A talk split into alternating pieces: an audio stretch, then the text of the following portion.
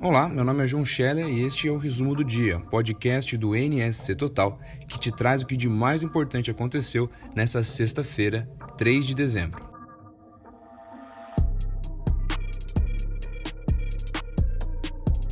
O corpo de Amanda Albach, de 21 anos, foi encontrado na manhã de hoje na Praia do Sol, em Laguna.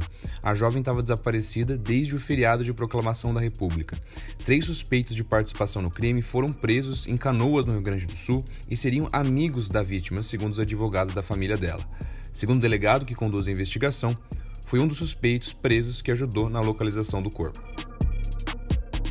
E a lei que permitia a prática do homeschooling, o chamado ensino domiciliar, em Santa Catarina foi suspensa pelo Tribunal de Justiça do Estado.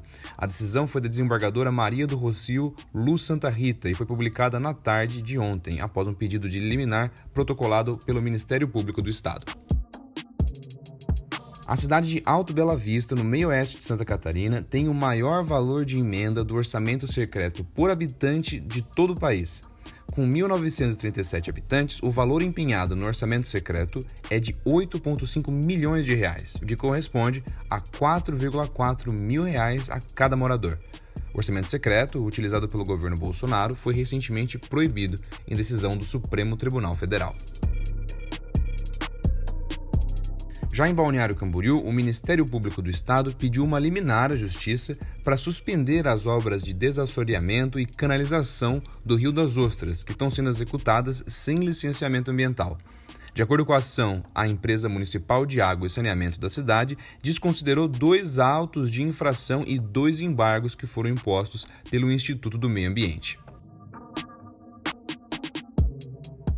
E para fechar o resumo de hoje, vamos com esportes, porque as manezinhas Emily Antunes, Isadora Pacheco e Indiara Aspe estão competindo no skate park do STU Open Rio, na Praça do Ó, na Barra da Tijuca, lá no Rio de Janeiro. E elas vão estar na decisão da competição na tarde de domingo. A Indiara Aspe foi uma atleta que teve nas Olimpíadas, inclusive, agora na metade do ano, e voltou a competir pela primeira vez depois dos Jogos de Tóquio.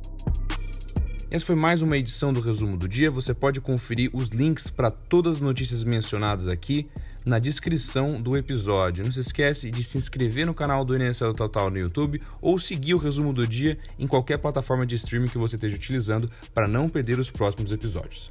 vou ficando por aqui. Um bom restinho de sexta e um bom final de semana para você. Tchau!